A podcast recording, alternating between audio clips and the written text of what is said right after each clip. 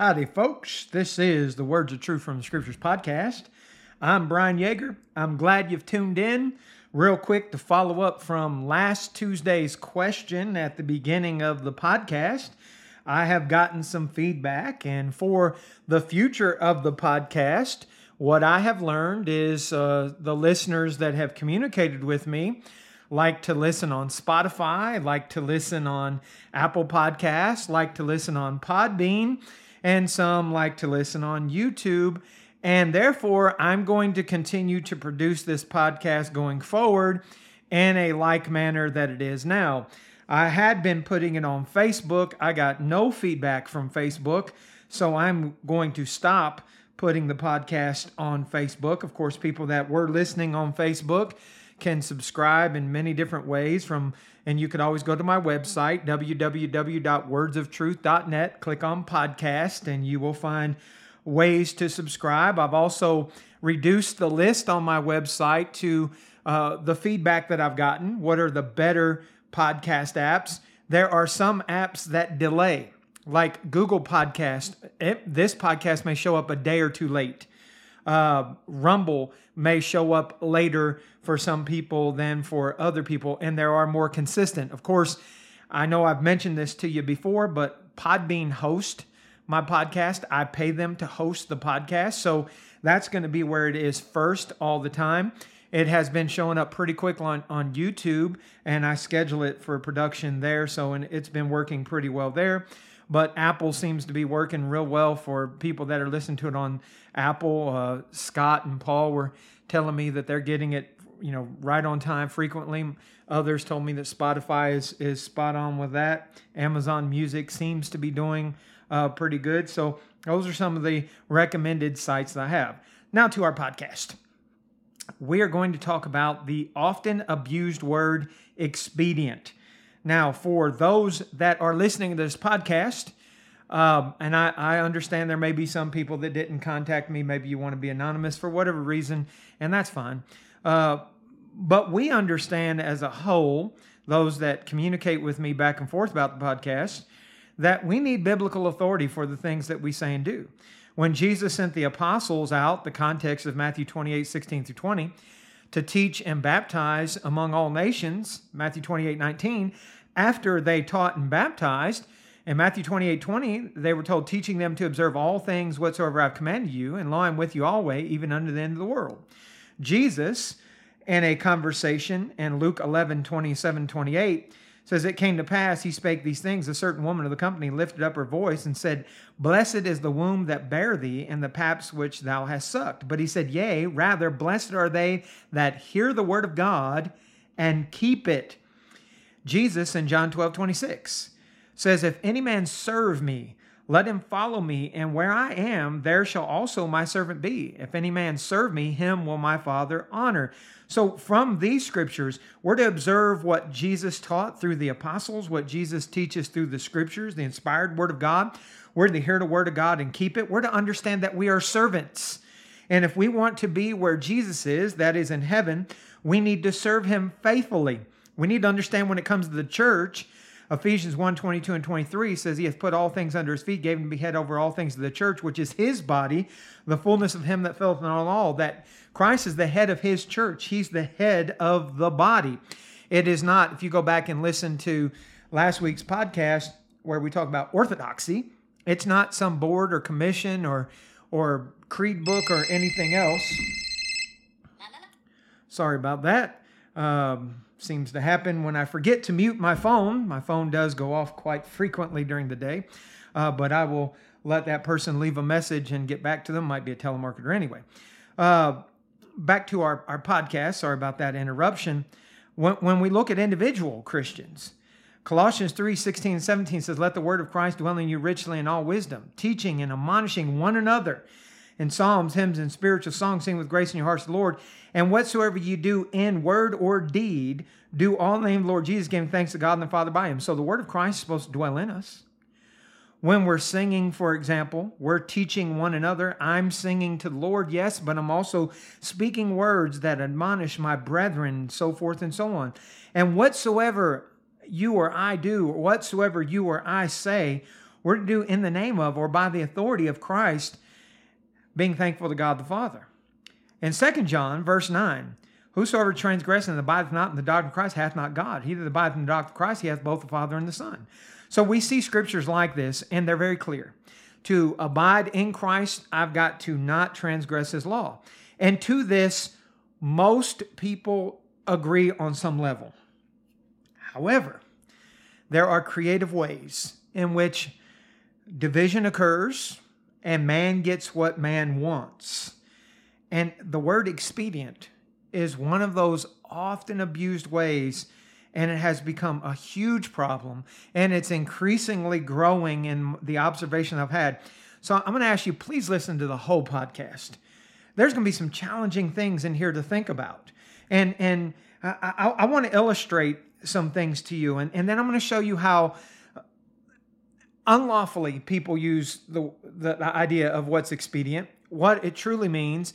now I'm going to show you how we can really use that term and how there are expedients that is what, the way we'll define them both biblically and in the English language. Over the years, I've observed all manner of practices within churches and the lives of individual Christians that are at best questionable. And the way those people explain those things is by saying it's an expedient or this expedites God's will. I was part of that problem many years ago. I understand the mentality behind it. What often happens is that there's not clear authority for some practice. That practice gets called into question, and then the answer is, well, that's an expedient. Not not too long ago, there's a, a, some guy named Travis Thomas on Facebook. He's a false teacher among churches of Christ, and he was putting up pictures of a puppet show and all kinds of things that they were doing at their quote unquote vacation Bible school. And I asked them if Christians in the first century did that. And he answered no. And I replied with something along the lines of, that should tell you something. And, you know, he clapped back at me with, it's an expedient. The elders authorized it. Somebody that's a member of the congregation that, that he's at uh, replied and said, if you would have come and seen, you would have known that this is pleasing to God because that was one of the questions I asked. How do you know that this is pleasing to God?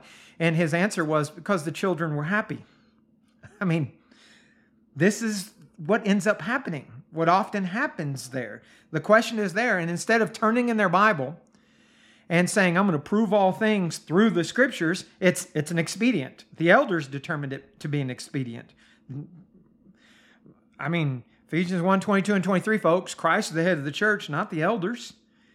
Well, there, there are things that happen then. There are expedients, and then there are things that have to use because of those expedients. Let me give you a challenging thought, and we're going to talk about this particular thing as we go through. And don't make any conclusions about what I'm saying other than allow yourself to think about this.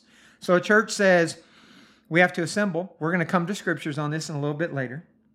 And they say, okay, let's buy a church building. And then they say the church building needs a parking lot, church building needs air conditioning, church building needs grass, church building needs trees. Local ordinances require us to give put vegetation on so much of the property. Okay, so all this stuff gets classified under inexpedient to assemble. Well, then that expedient has measures that need to be taken care of. So then there's expedients to expedite the expedient, right? Like lawnmowers, uh, watering, weeds, weed eater, lawn services, so forth, so on. And, whoever's paying for them, out of the treasury or not, we're not even talking about that right now. Just the idea that here's this expedient that then needs other things to accompany it. So you go from the command to assemble, and somehow, along the whole line of reasoning, you get to sprinkler systems, you get to fluorescent light bulbs, and you know, hey, Biden might have outruled the, uh, or might have said you can't use those light bulbs anymore. Uh, now you have to upgrade the whole electrical system, and you have to put in new lighting and all these other things, and it just keeps going and going and going. Here, here's my question when do you begin to question this? When do you begin to say we have expedients to expedite the expedient to expedite that expedient, to expedite that expedient. We bought the lawnmower, we bought the weed eater, we buy the gas for the lawnmower, we're paying for the lawnmower to be repaired. Wait, we bought a maintenance plan, we have a building, we have an insurance policy on the building, we have trash service, electricity, water, gas. We have a water softener, we have a water fountain, we have bathrooms, we have all these different things all under the command to assemble. When do you ever step back and say, why didn't the church in the first century do that? Church buildings were not built in the first century. When, when do we question that? When do we pull that into, wait a minute, what are we really doing here? Then down the road, the church grows and the building no longer fits all the membership. So build an addition. Wait, can't build an addition on this property, so let's sell it. Now the church gets into the real estate business. Well, what's that an expedient for? That's still an expedient to assemble. So then you sell the property, you profit off of it. Now, this church stands up and says the only way we can collect funds is through the offering of the saints on the first day of the week. But then we sell this building, we buy another piece of land, we construct another facility that fits the new membership. Ah, 20 years down the road, the church has shrunk in size. We no longer need this big property, but we need a preacher. Hey, let's sell the building, let's rent a facility, let's put that money in the bank, let's do this, let's do this. Now the church has this bank account for this, that bank account for this, this interest bearing account. Ladies and gentlemen, when do we begin to ask the questions? Is this really inexpedient to assemble? Uh, let me give you something here. The English word expedient, and, and we got to be honest, okay? The, I'm using Merriam Webster dictionary. I want you to think. The adjective is suitable for achieving a particular end in a given circumstance. Second definition, characterized by concern with what is opportune, especially, and here's Webster goes on to say, governed by self interest. Oh. Ladies and gentlemen, I, I think I think this is this, this is part of the word we really need to be thinking about. What are we expediting with air conditioning? Grass, trees, shrubbery, pavement. Hmm. The noun Something done or used to achieve a particular end, usually quickly or temporarily, an expedient action or solution. That's Merriam Webster. Uh, another dictionary, New Oxford American Dictionary, as an adjective defines it as of an action convenient and practical, although possibly improper or immoral. Gives an example. Either side could break the agreement if it were expedient to do so. So you're in a contract and you're saying we can break this contract if it's expedient to do so. Situation ethics. Noun, a means of attaining an end, especially one that is convenient but considered improper or immoral. The current, as an example, the current policy is a political expedient. Hmm. Okay. Well, what's often referred to when we have discussions about expedience is, well, we have songbooks a matter of fact, every time I talk to somebody about this, they'll say, Do y'all have songbooks?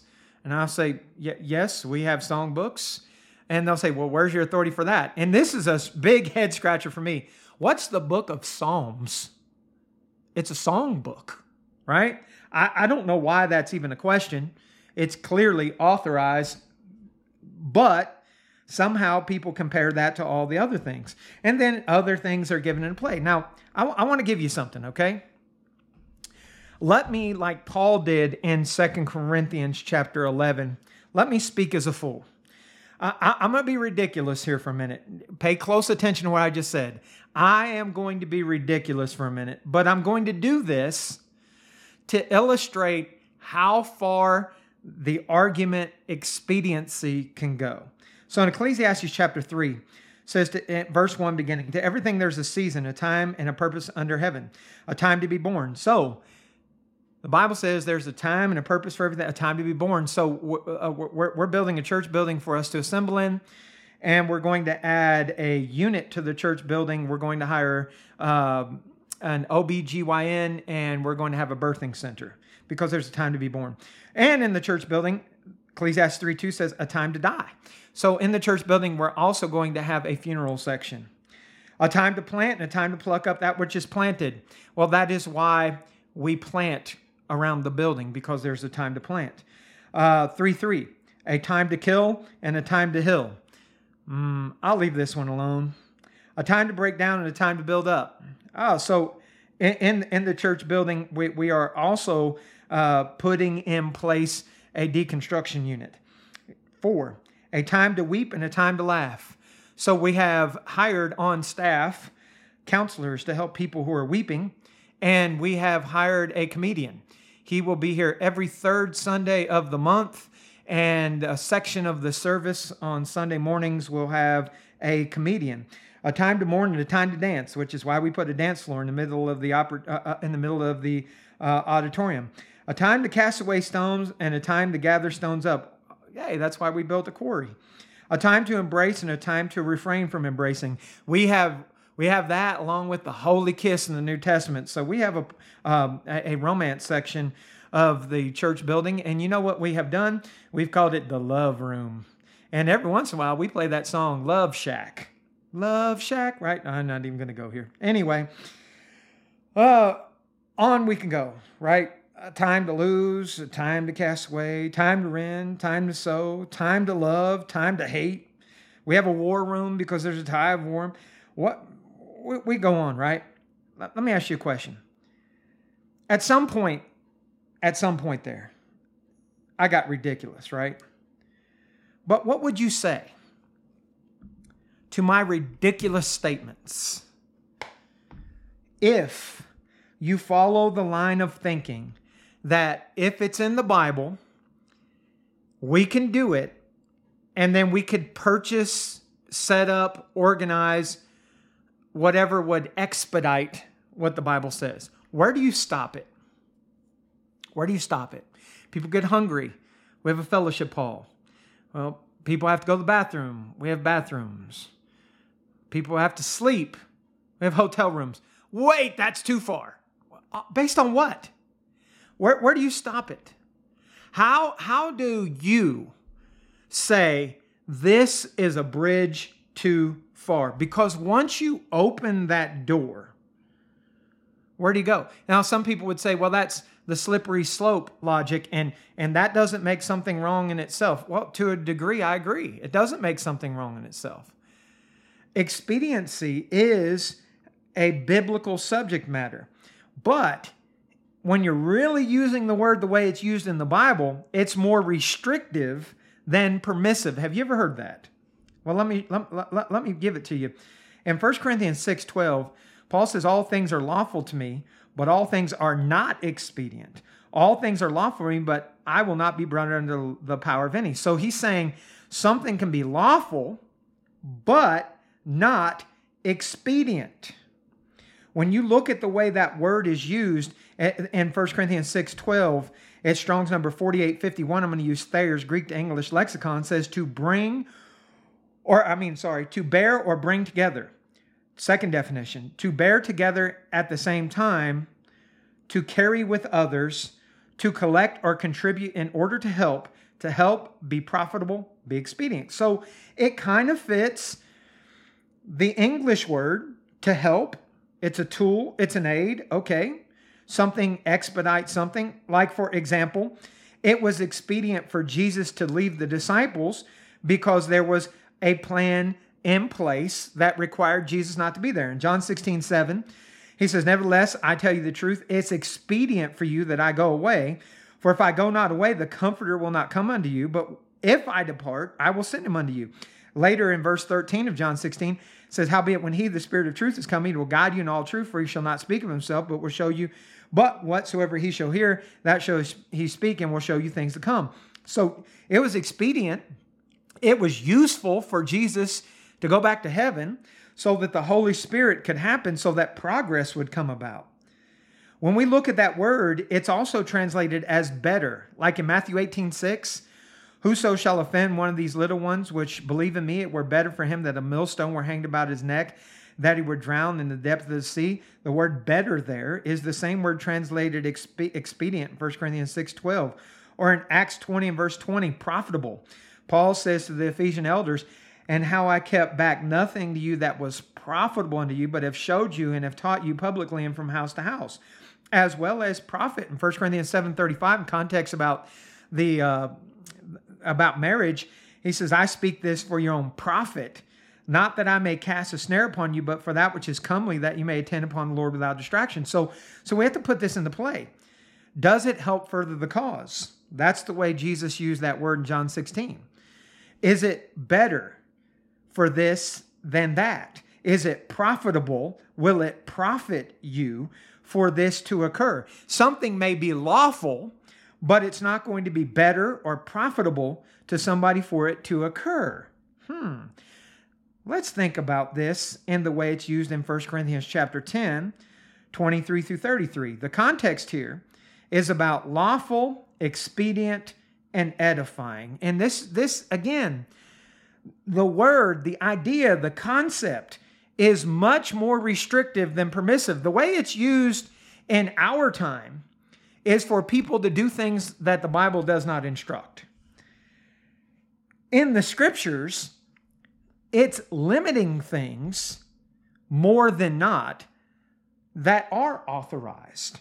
In 1 Corinthians 10 23, beginning, says, All things are lawful for me. Same language as in 1 Corinthians 6 12, right? Same word. But all things are not expedient. All things are lawful for me, but all things edify not. So here is a restrictive nature of biblical authority. Something can be lawful, meaning God says you can do it. But it may be restricted because it's not expedient or edifying or both. In verse 24, let no man seek his own, but every man another's wealth.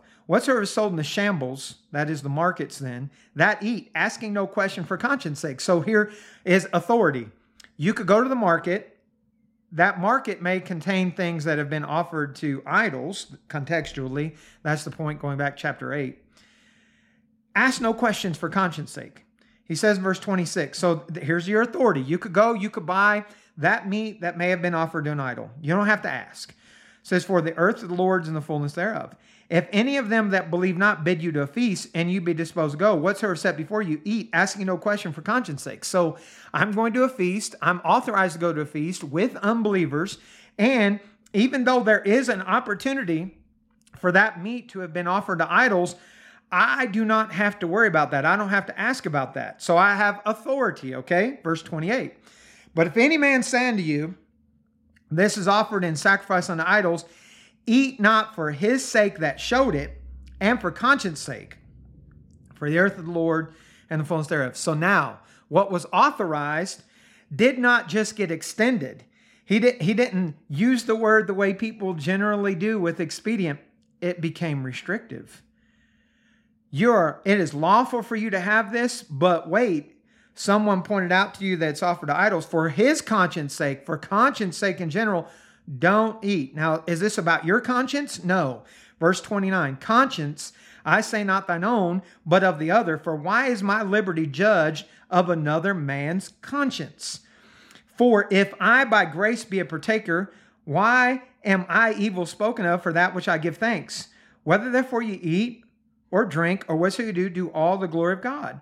Give none offense, neither to the Jews nor the Gentiles nor to the church of God, even as I please all men in all things, not seeking my own profit, but the profit of many, that they may be saved. Oh, see, the biblical usage of expediency is not the way the English word is meant. Remember, the English word means governed by self interest.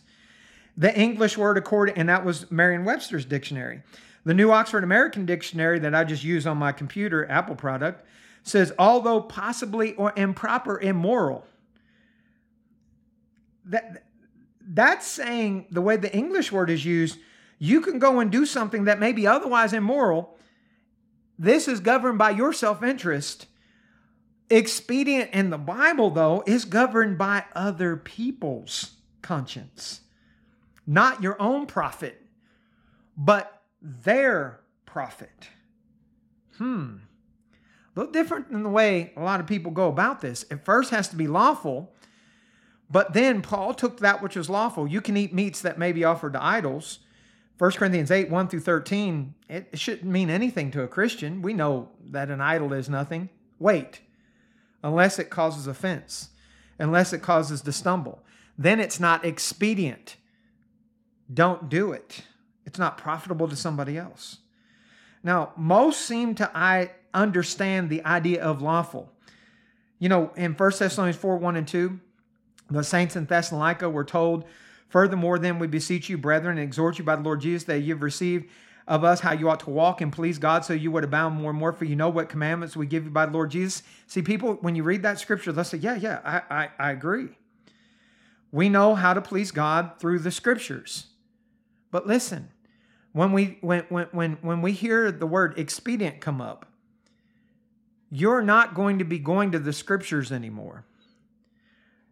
You're not going to be saying Jesus said this or the apostles said this or the church in Thessalonica did this.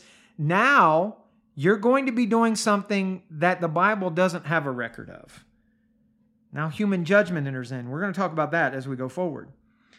Back in Ezekiel 18, 5 through 9, says, But if a man be just and do that which is lawful and right, and hath not eaten upon the mountains, neither hath lifted up his eyes to the idols of the house of Israel, neither hath defiled his neighbor's wife, neither hath come near to a menstruous woman, hath not oppressed any, but hath restored to the debtor his pledge, hath spoiled none by violence, hath given his bread to the hungry, and hath covered the naked with a garment, he that hath not given forth upon usury, neither hath taken any increase, that hath withdrawn his hand from iniquity, hath executed true judgment between man and man, hath walked in my statutes, hath kept my judgments to deal truly, he is just.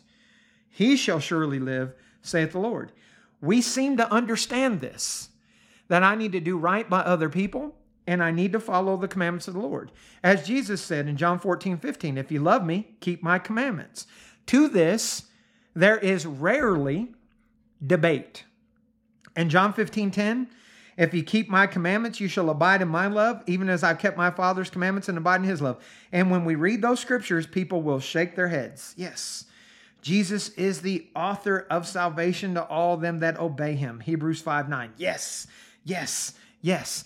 But then we turn and say, so where in the Bible do you get authority for this practice, that practice, or whatever it is that you're doing? Oh, it's an expedient. Okay. So let's think further. Let's dig in a little bit. Something that's lawful. How about the eating of meats? And 1 Timothy 4 1 through 5 says, The Spirit speaketh expressly that in latter times some shall depart from the faith giving heed to seducing spirits and doctrines of devils, speaking lies and hypocrisy, having their conscience seared with a hot iron, forbidding to marry, and commanding to abstain from meats which God hath created to be received with thanksgiving of them which believe and know the truth. For every creature of God is good, and nothing be refused if it be received with thanksgiving, for it is sanctified by the word of God in prayer. So, if you were to come here to El Paso and and you know maybe we just converted somebody out of uh, out of a modern day false religion and that false religion told them you can't eat pork and maybe they go back to the old testament and they and they they, they see confirmation of that and they say see i, I can't do it and you, you explain to them we're not under the old testament anymore etc and you show them first timothy 4 1 through 5 every creature of god is good nothing to be refused if it be received with thanksgiving.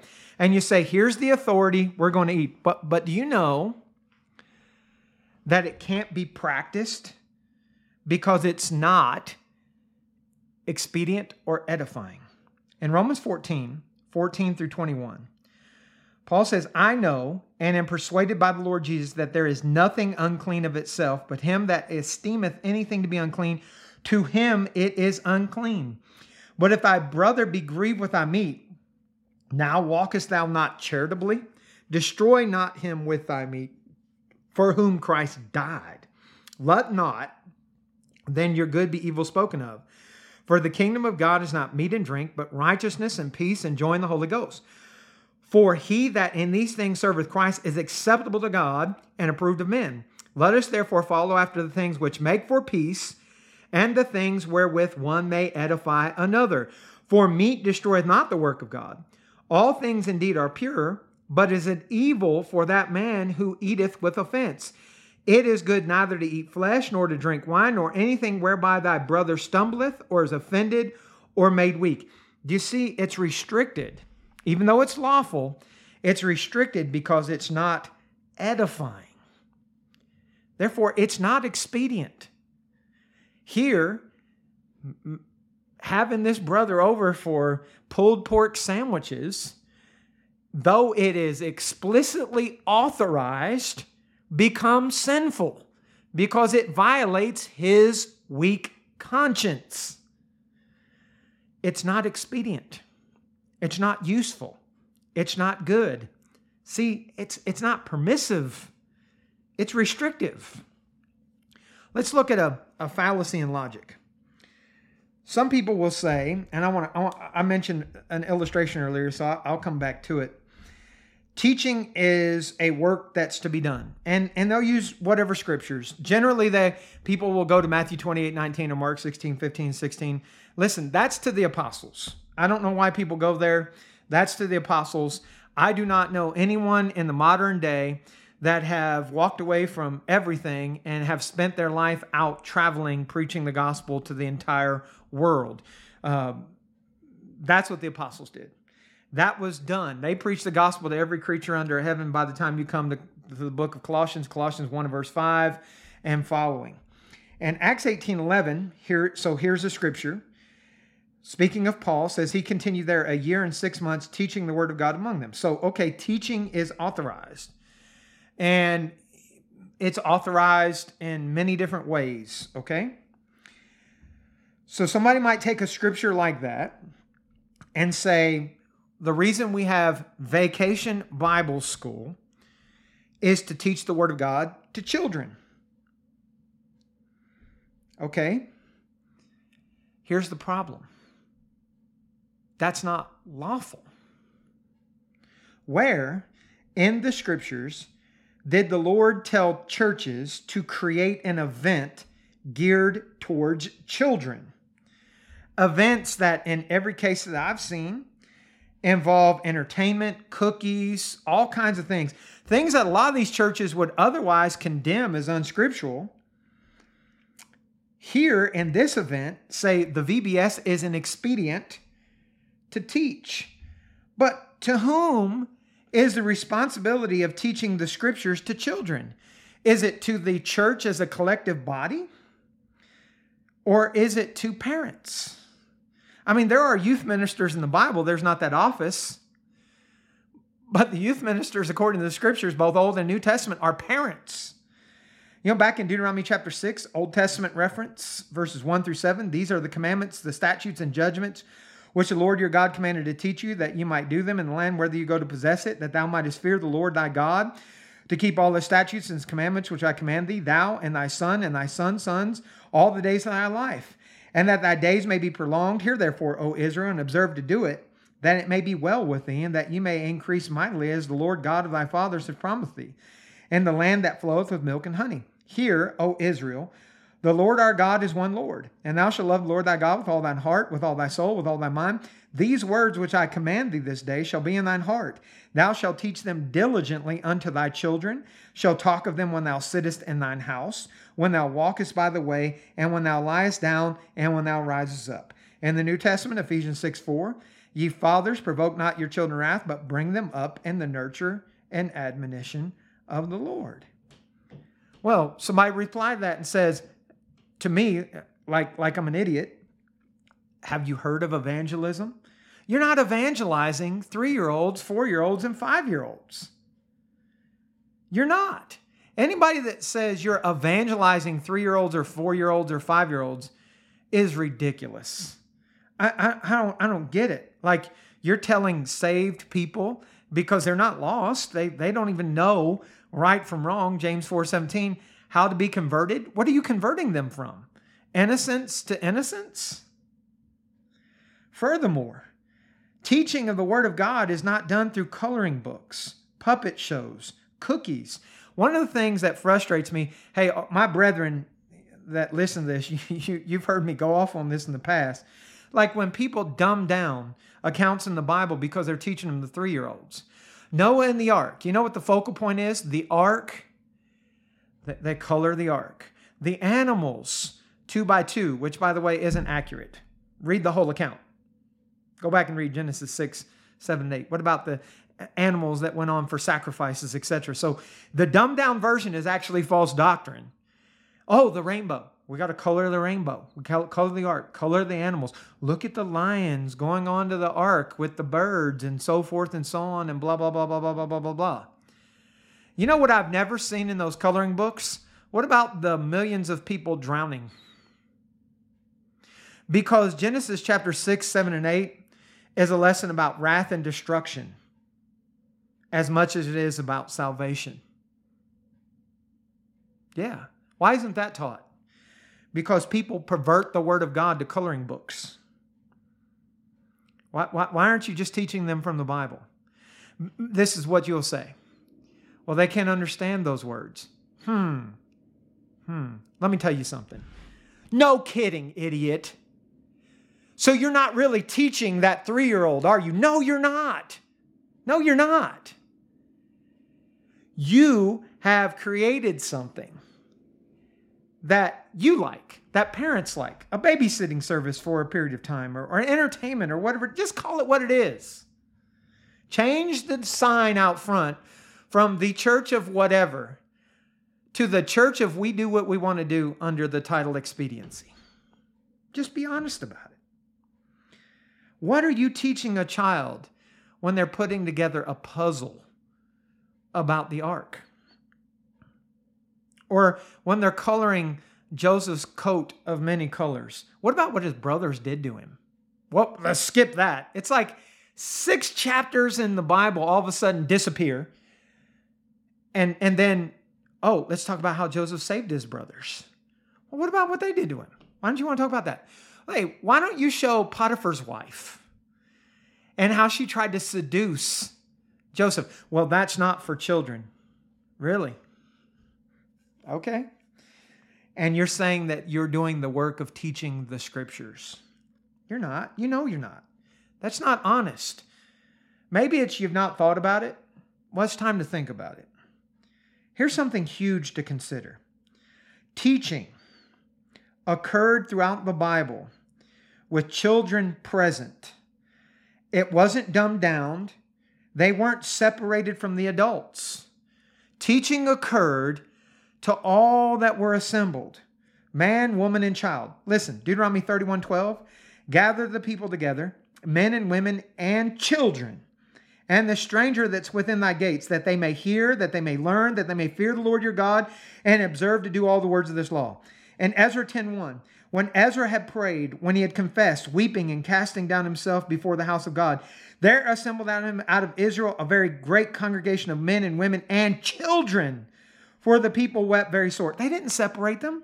They didn't VBS them. They didn't children's church or whatever other things are going out there. When Jesus fed the four and the 5,000, you know, when you look at, at Matthew chapter 14 and verse 21,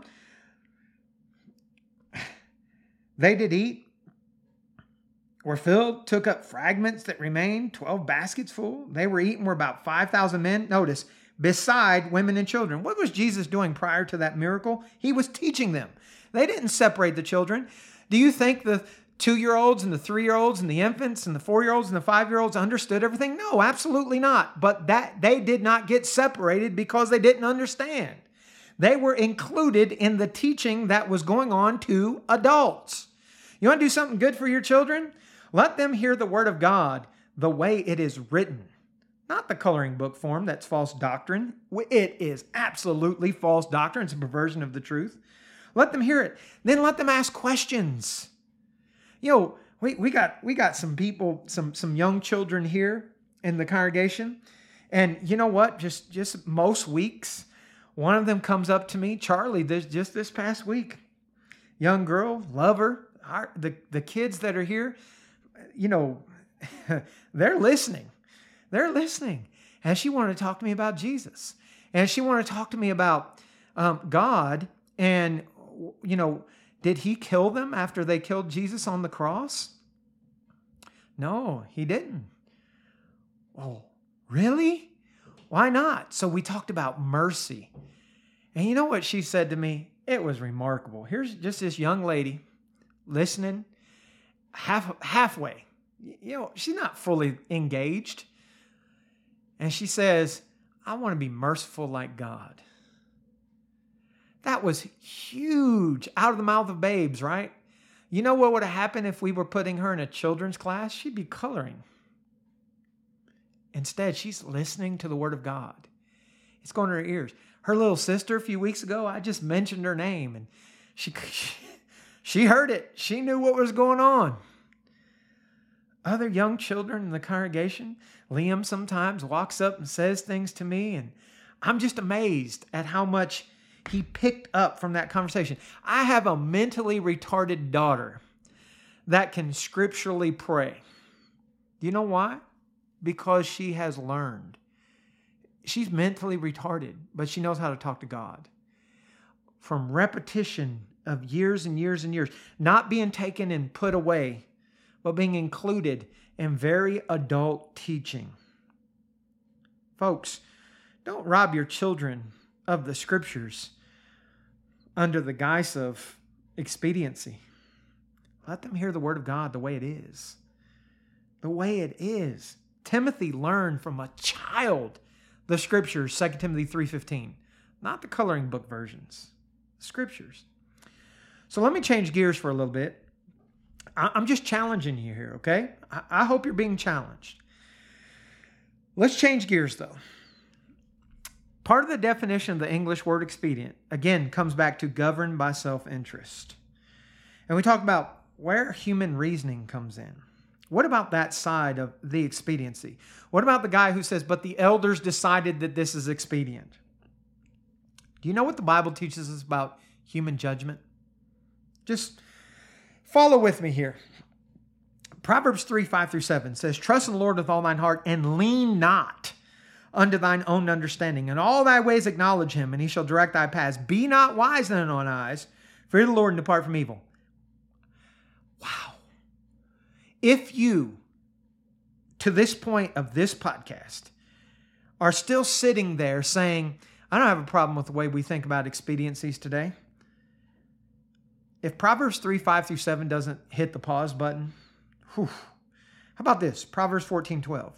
There is a way which seemeth right unto man, but the end thereof are the ways of death. Proverbs 16 25 says basically the same thing. Proverbs 21 2.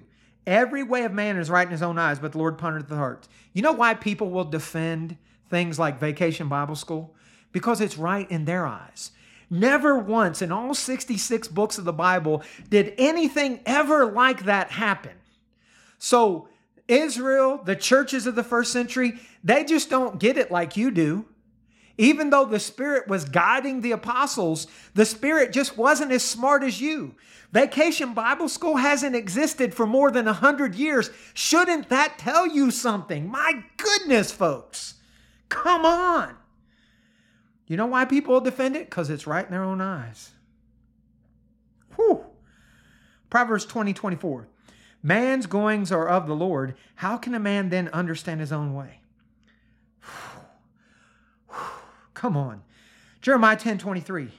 Oh Lord, I know that the way of man is not in himself. It is not in man that walketh to direct his steps. Whew. My goodness, right? New Testament. In, in Matthew 16, beginning of verse 5, when his disciples were come to the other side, they had forgotten to take bread. Then said Jesus unto them, Take heed and beware of the leaven of the Pharisees and the Sadducees. And they reasoned among themselves, saying, Is it because we have no bread? Which when Jesus perceived, he said to them, O ye of little faith, why reason yourselves among yourselves because you have brought no bread. Do you not understand? Neither remember the five loaves of the five thousand, how many baskets you took up? Neither the seven loaves of the four thousand, how many baskets you took up? How is it that ye do not understand that I spake it not concerning the bread, that you should beware of the leaven of the Pharisees and the Sadducees? Then understood they how they he bade them beware of the leaven of the bread, but of the doctrine of the Pharisees and the Sadducees not of the leaven of the bread, but of the, uh, of the doctrine of the Pharisees. They got it wrong. Human reasoning gets it wrong. The church in Corinth, think about how they were taking one another to court and, and, and 1 Corinthians 6. And, and, and Paul wrote about them, you know, don't you have somebody there can judge? No. What a shame. The subject matter of expediency involves human judgment. Let's come back to an earlier thing that we talked about. The command to, to assemble, right? Hebrews 10 25, not forsaking the assembly of ourselves together, as a manner of some is, but exhorting one another, and so much the more as you see the day approaching. There's that command. That command is coupled with the fact that we see in the scriptures that they met in places other than houses. Okay? They met in places other than houses. They met in the temple grounds in Acts 2. The church in Corinth in 1 Corinthians 11 20. Wherefore, when you come together in one place, this is not to eat the Lord's Supper. One place, a place to assemble. 1 Corinthians 14 23. If the whole church be come together in one place, all speak with tongues They're coming uh, those of the unlearned or unbelievers will they not say they're mad the, the point is miraculous gifts in the context but what i'm drawing from this is they were assembling in one place now, you can infer from that that it wasn't a house because they were asked in, in uh, 1 Corinthians 11 22 when they were abusing the Lord's Supper, what? Have you not houses to eat and drink in, or despise ye the church, meaning the assembly of God, and shame them that have not? What shall I say to you? Shall I praise you? Yes, I praise you not. So, I mean, it from that doesn't appear they're meeting in a house, they're meeting in a place somewhere. Some public or, or private place where, like I said, in Acts 2.46, the temple grounds. Or meeting in a home, certainly authorized. Romans 16, 3 through 5, where we see greet Priscilla and Aquila, my helpers in Christ Jesus, who for my life have laid down their necks, unto whom not only I give thanks, but also the churches of the Gentiles. Likewise, greet the church that's in their house. Salute my well beloved Epaenetus, which is the first fruits of Achaia unto Christ. Their house, meaning the church didn't go out and buy a facility. Brethren provided the facility. Now, okay, here's where the expedient discussion comes in. People will say, well, we need a, a building. We have X amount of members. We need a building. Okay. We take up a collection. 1 Corinthians 16, 1 and 2 says, concerning the collection for the saints, as I've given order to the churches of Galatia, so do you. Upon the first day of the week, let everyone lay by and store as God's purpose in, that there be no gatherings when I come. Okay? So the church says, we believe it is expedient for us to buy this land and to build a building. The total cost will be 500 and whatever thousand, or a million, or, or whatever uh, it is. I, I have no idea. Never been part of any of that, but whatever. Okay? Whatever it is. Can I put some challenges to you here? The collection in 1 Corinthians 16 1 2 was not for a building fund. It wasn't. It was to help poor saints. And yes, it, it, it infers the churches of Galatia and others, you know, there are things that need to be done with the treasury. When you look at the scriptures, helping needy saints, Romans 16, 25 through 27, clearly authorized for the congregation to do that as, as a whole. Okay? Or as you see here in 1 Corinthians 16, 1 and 2, if you were to go and read 2 Corinthians 8, 1 through 9, 13, the church in Corinth is called upon when Titus and messengers from other churches come to take that collection. Authorized. The church is authorized to support elders. 1 Timothy 5, 17 and 18. To support faithful evangelists. 1 Corinthians 9, 1 through 14. Paul was supported by the church in Philippi. Philippians chapter 4, verses 10 through 18. Okay, so we know there's funds for that. We know there's a collection for that. The only time we see authority for a collection is upon the first day of the week. So we draw all these conclusions. Okay, okay. Here's what you never read about in the New Testament they did not build facilities. Not once.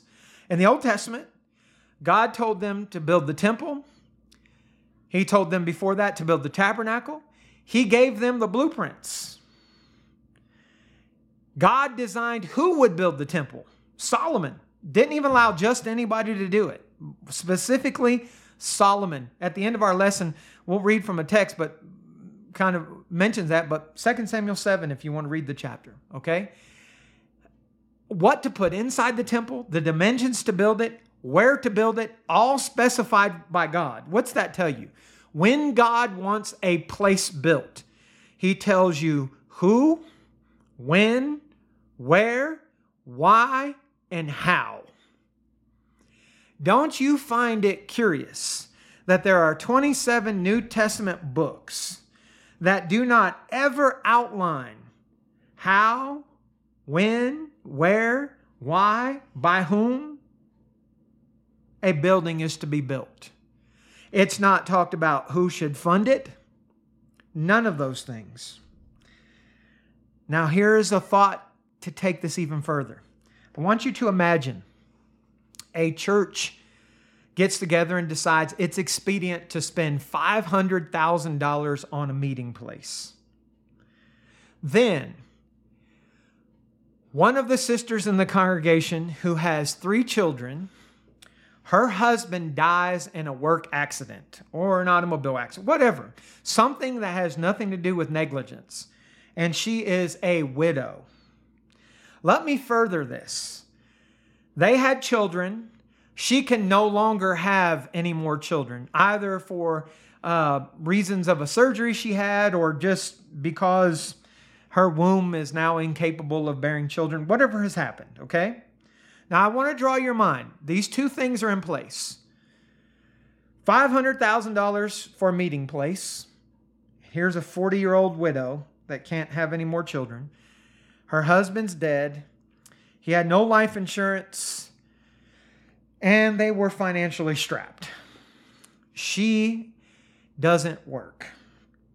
1 Timothy 5 3 through 16 says, Honor widows that are widows indeed.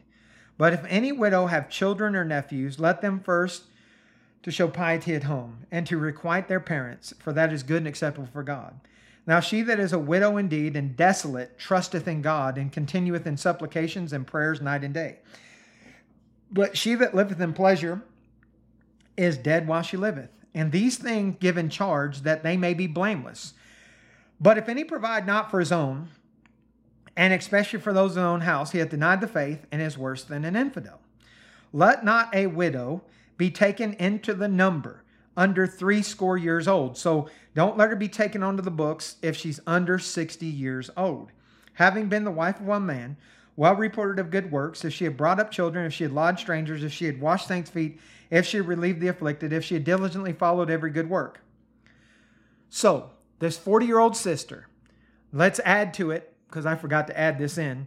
She doesn't have any family that are Christians or any family at all. Let's just wipe all of that out. She has nobody to take care of her.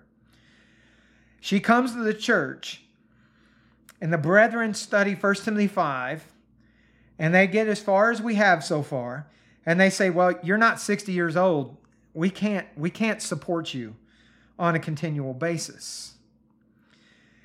Then they read on. But the younger widows refuse. So she's younger.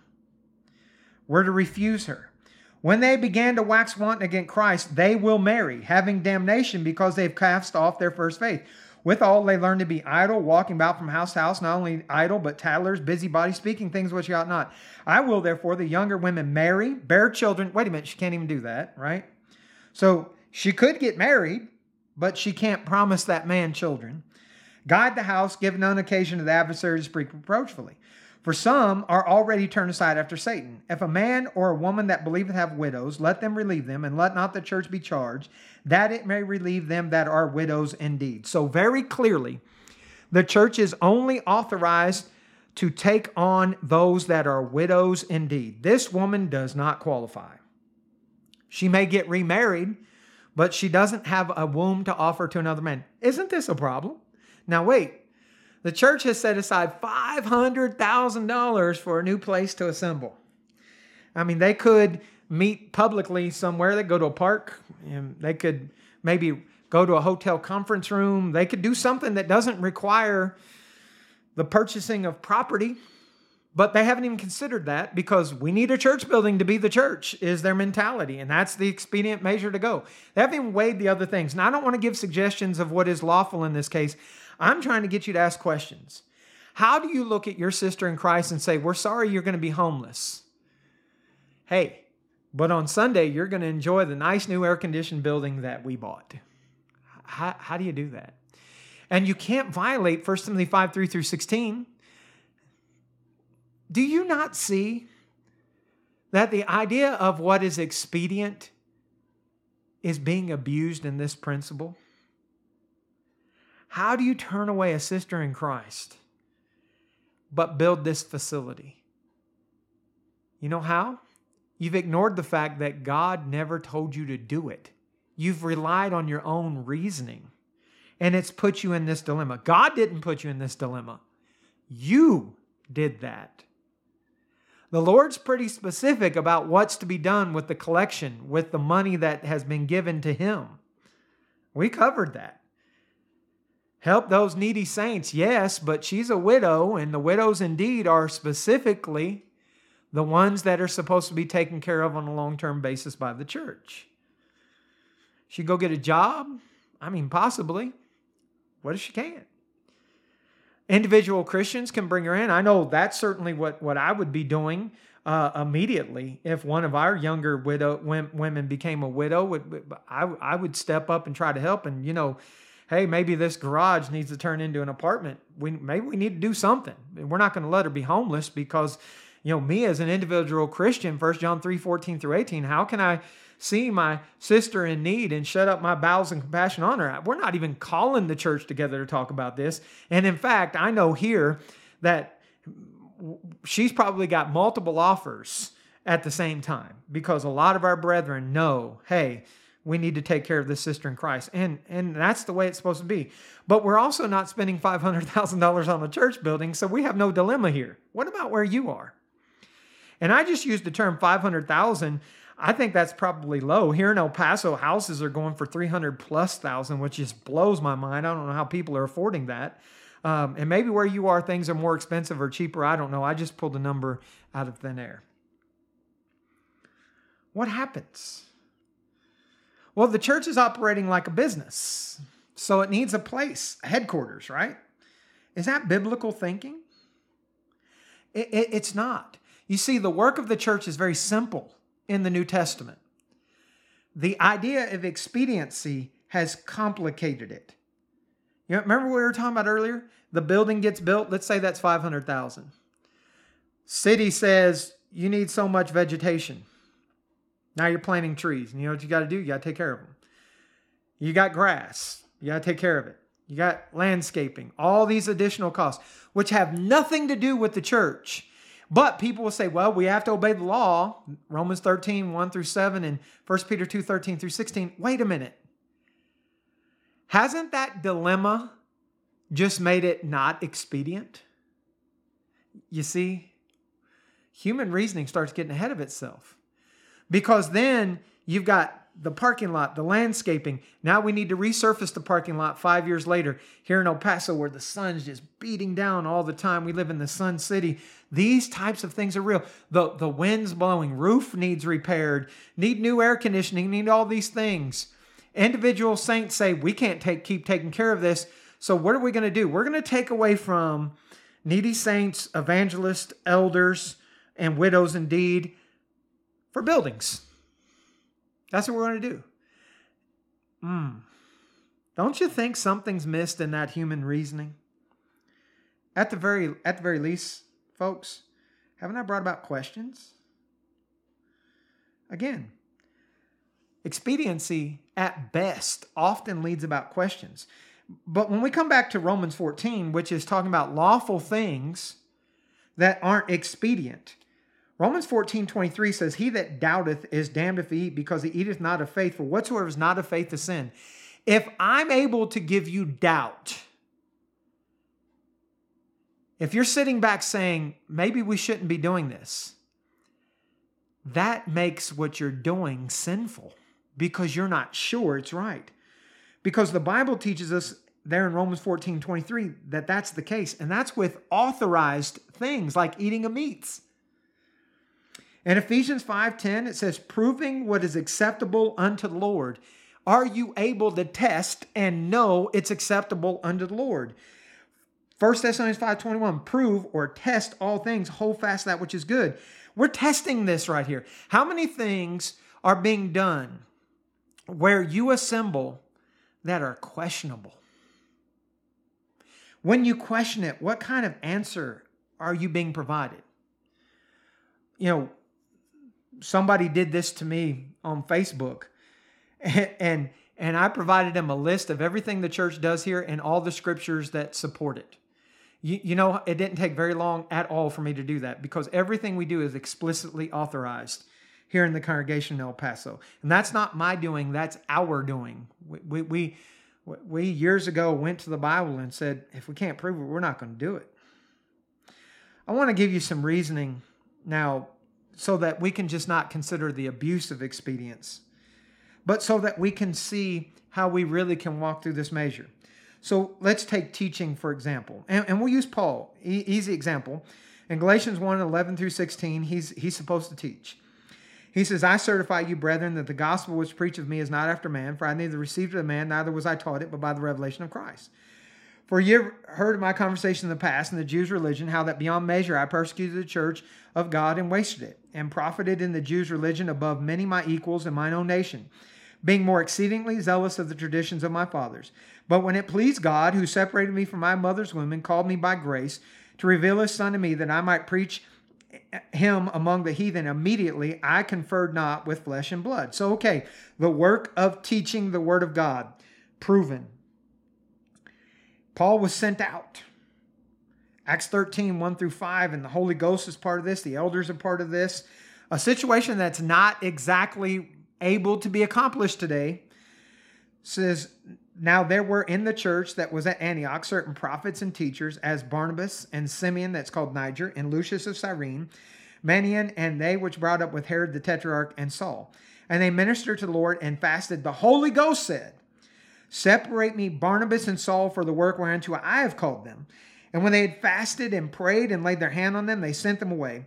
So they, being sent forth by the Holy Ghost, departed unto Seleucia. From thence sent to sailed to Cyprus and when they were at Salamis, they preached the word in the synagogue of the Jews, and they had also John to their minister. So, three men at this point, right? Um, they preached the word of God. We see things here. The Holy Spirit sent them, so there's no question about authority. They used modern transportation, they sailed. That's important to understand that travel requires transportation. We see that Paul departed in a ship of Alexandria, Acts 28 11. Modern transportation, vessels of transportation are used. Travel was necessary.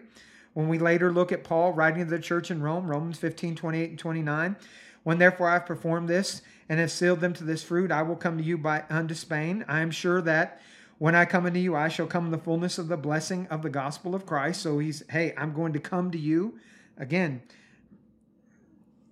transportation needed for that, clearly authorized. So it's expedient when you're traveling to use transportation. The Bible shows that. See, we don't have to use a quote unquote men's business meeting that you don't read about anywhere in the Bible to vote on, which you don't read anywhere in the Bible, something being expedient. He also taught by way of writing, to churches and individuals. 1 Corinthians 14 37. If any man think himself to be a prophet or spiritual, let him acknowledge the things I write to you are the commandments of the Lord. 1 Timothy 3 14 to the individual Timothy, the evangelist, these things write I unto thee, hoping to come unto thee shortly. We talked about this on Sunday's podcast when we talked about 1 Peter 1 1. To write, you need things to write with, whatever those may be, whatever may be modern at that time. Uh, for example, in 2 Timothy 4.13, Paul said, The cloak that I left at Troas with Carpus, when thou comes, bring with thee the books, especially the parchment, so paper then, which is very different now.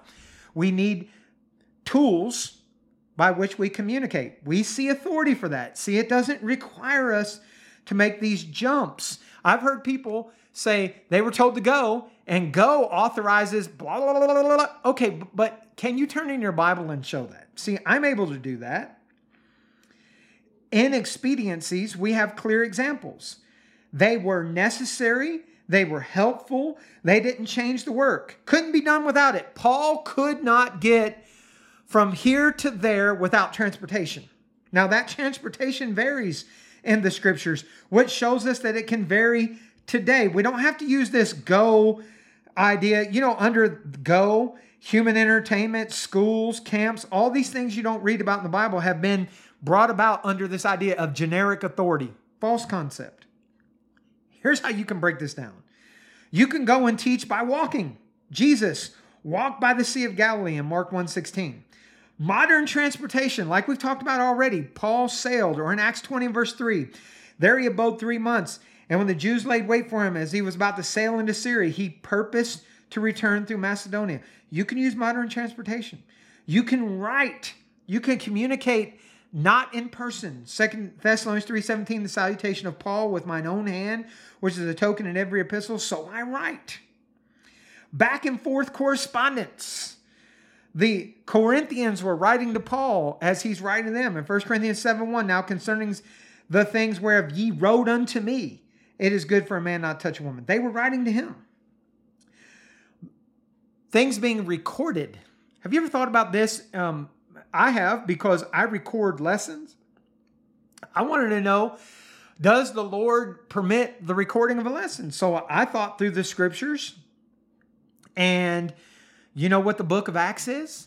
It's a letter, the second letter to Theophilus, Luke being the first. And in that letter, sermons are recorded.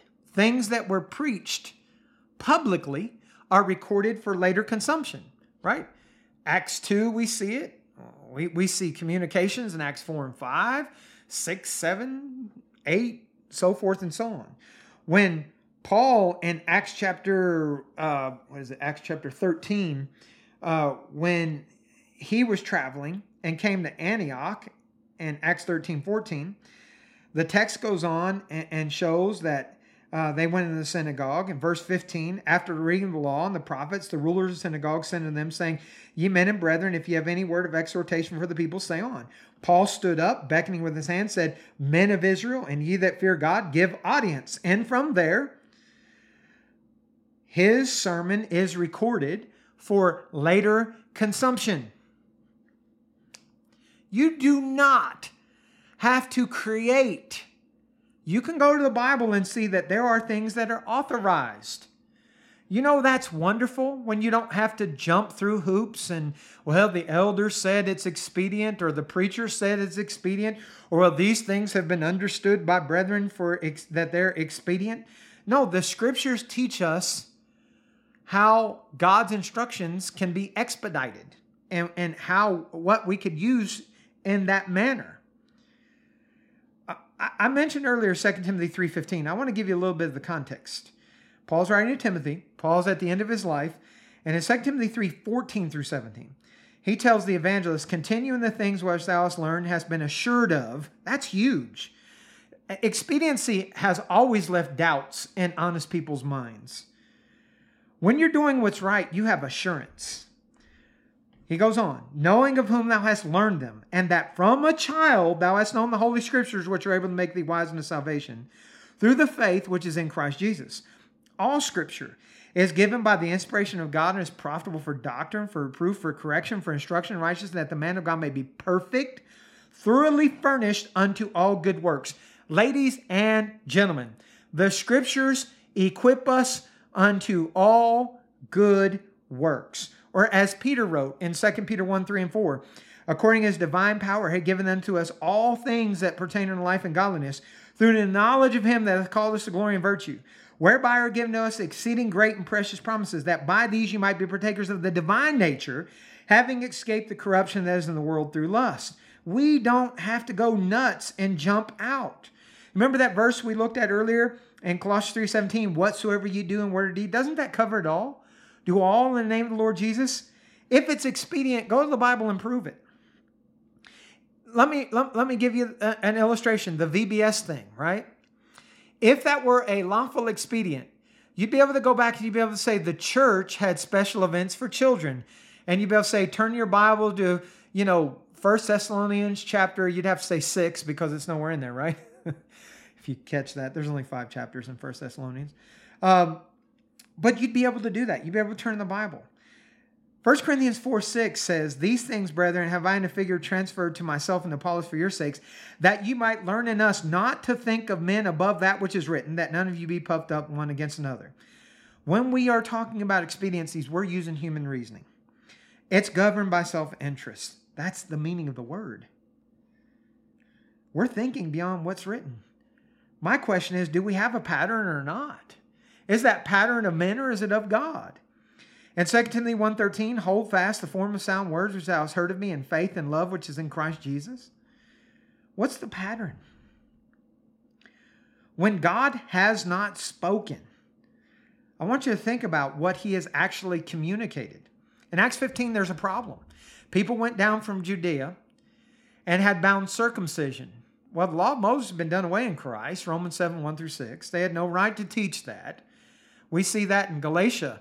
The, the church in Galatia was told not to teach circumcision, chapters 5 and 6. In Acts 15 22 through 24, says, It pleased the apostles and elders with the whole church to send chosen men of their own company to Antioch with Paul and Barnabas, namely Judas, surnamed Barsabas, and Silas, chief men among the brethren. They wrote letters by them after this manner The apostles and elders and brethren send greeting unto the brethren which are of the Gentiles in Antioch and Syria and Cilicia. For as much as we've heard that certain went out from us, troubled you with words, subverting your souls, saying, Ye must be circumcised and keep the law, to whom we gave no such commandment. Boom. There it is. To whom we gave no such commandment. Ladies and gentlemen, whether it is the Old or the New Testament, adding to the Word of God has always been sinful. In Deuteronomy 4 2, you shall not add unto the word which I command you, neither shall you diminish aught from it, that you may keep the commandments of the Lord your God which I command you. In Deuteronomy twelve thirty two, whatsoever thing I command you, observe to do it, thou shalt not add thereto nor diminish from it. And Galatians 1 6 through 9. I marvel that you are so soon removed from him that called you in the grace of Christ unto another gospel, which is not another, but there are some that trouble you and would pervert the gospel of Christ. But though we or an angel from heaven preach any other gospel, any of that which we have preached unto you, let him be accursed.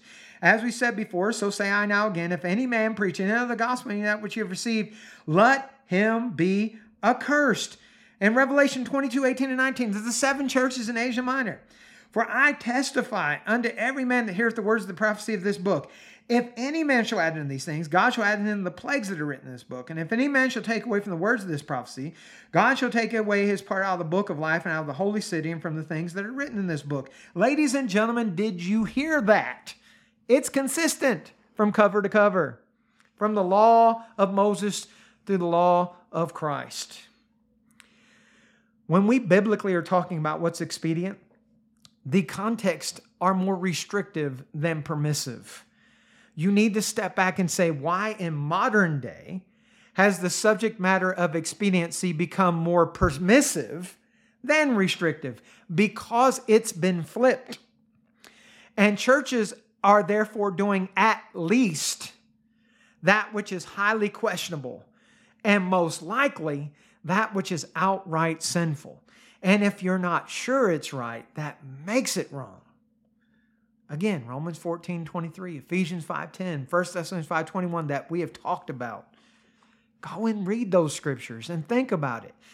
You know, I remember years and years ago when I began to question the things that, that had become customary to me, not biblical, but I thought they were right because wiser, older teachers that knew the Bible much greater than I did I mean, they were teaching them, they were doing them, so they had to be right.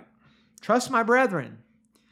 When I began to put questions like, well, how do we know this is right? I remember in 1999, a church I was working with, we were going to have a lectureship and in uh, Virginia Bible lectureship.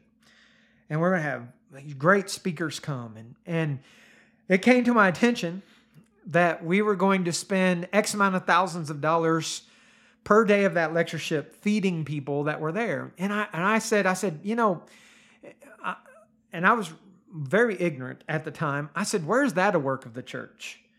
And they said, well, it's hospitality. And it's like, wait a minute, you know, uh, okay, is it really? I mean, you know, hospitality, folks it's the work of individual Christians to, to have people enter our home, distributing the necessary saints, given to hospitality, Romans 12, 13.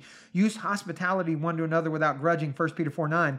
It's not the work of the kingdom. It's not church work. Romans 14, 17 says the kingdom of God is not meat and drink, but righteousness and peace and joy in the Holy Ghost.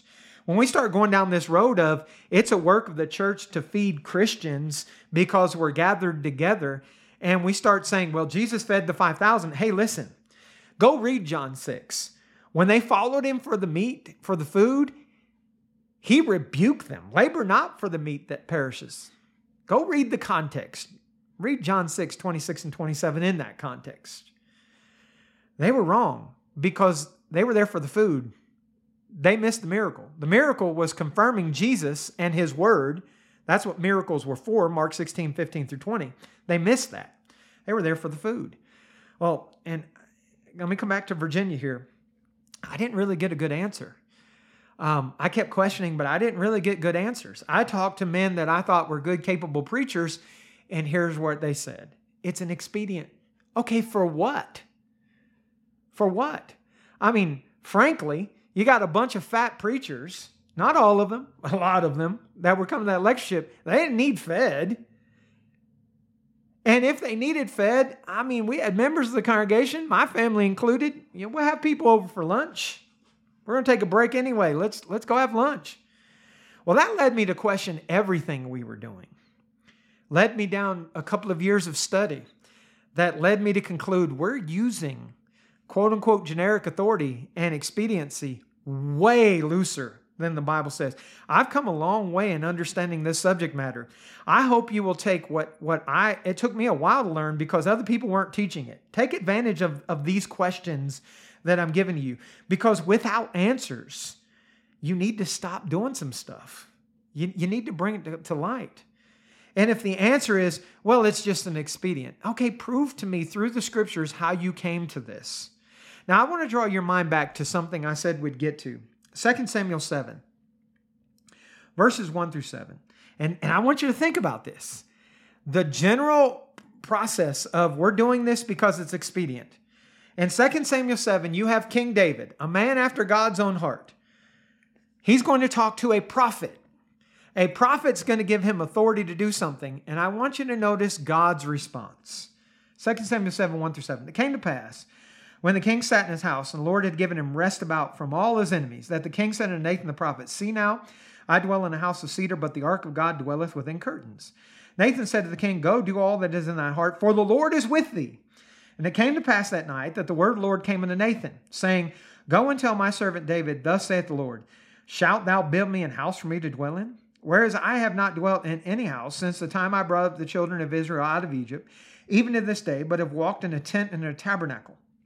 And all the places wherein I've walked with the children of Israel, spake I a word with any of the tribes of Israel, whom I commanded to feed my people Israel, saying, Why build you me not a house of cedar? Did you hear that? God's response is, When did I ask for this? Well, he goes on the context, say, I have a plan, it's for Solomon to build it, and it goes from there. Folks, It's not expedient if it's not right. And, and it has to be lawful to begin with. Like, hey, we're doing this because it's expedient. Okay, but what's the lawful thing? Second of all, if we measure expediency and come back to the context of 1 Corinthians 10 23 through 33, things authorized, but it has to be expedient and edifying. If it's not both, even though it may be lawful, we can't do it. That is more restrictive than permissive. You know as well as I do that that is not the common approach to what is expedient or edifying. The common approach is backwards. That what's expedient and edifying becomes lawful. No, no, that's backwards. Hey, would you join me in serving the Lord instead of man? If you got some questions, let me help you study through them. Where, where instead of, well, I think it's a good idea or it's expedient, where you can actually get Bible answers.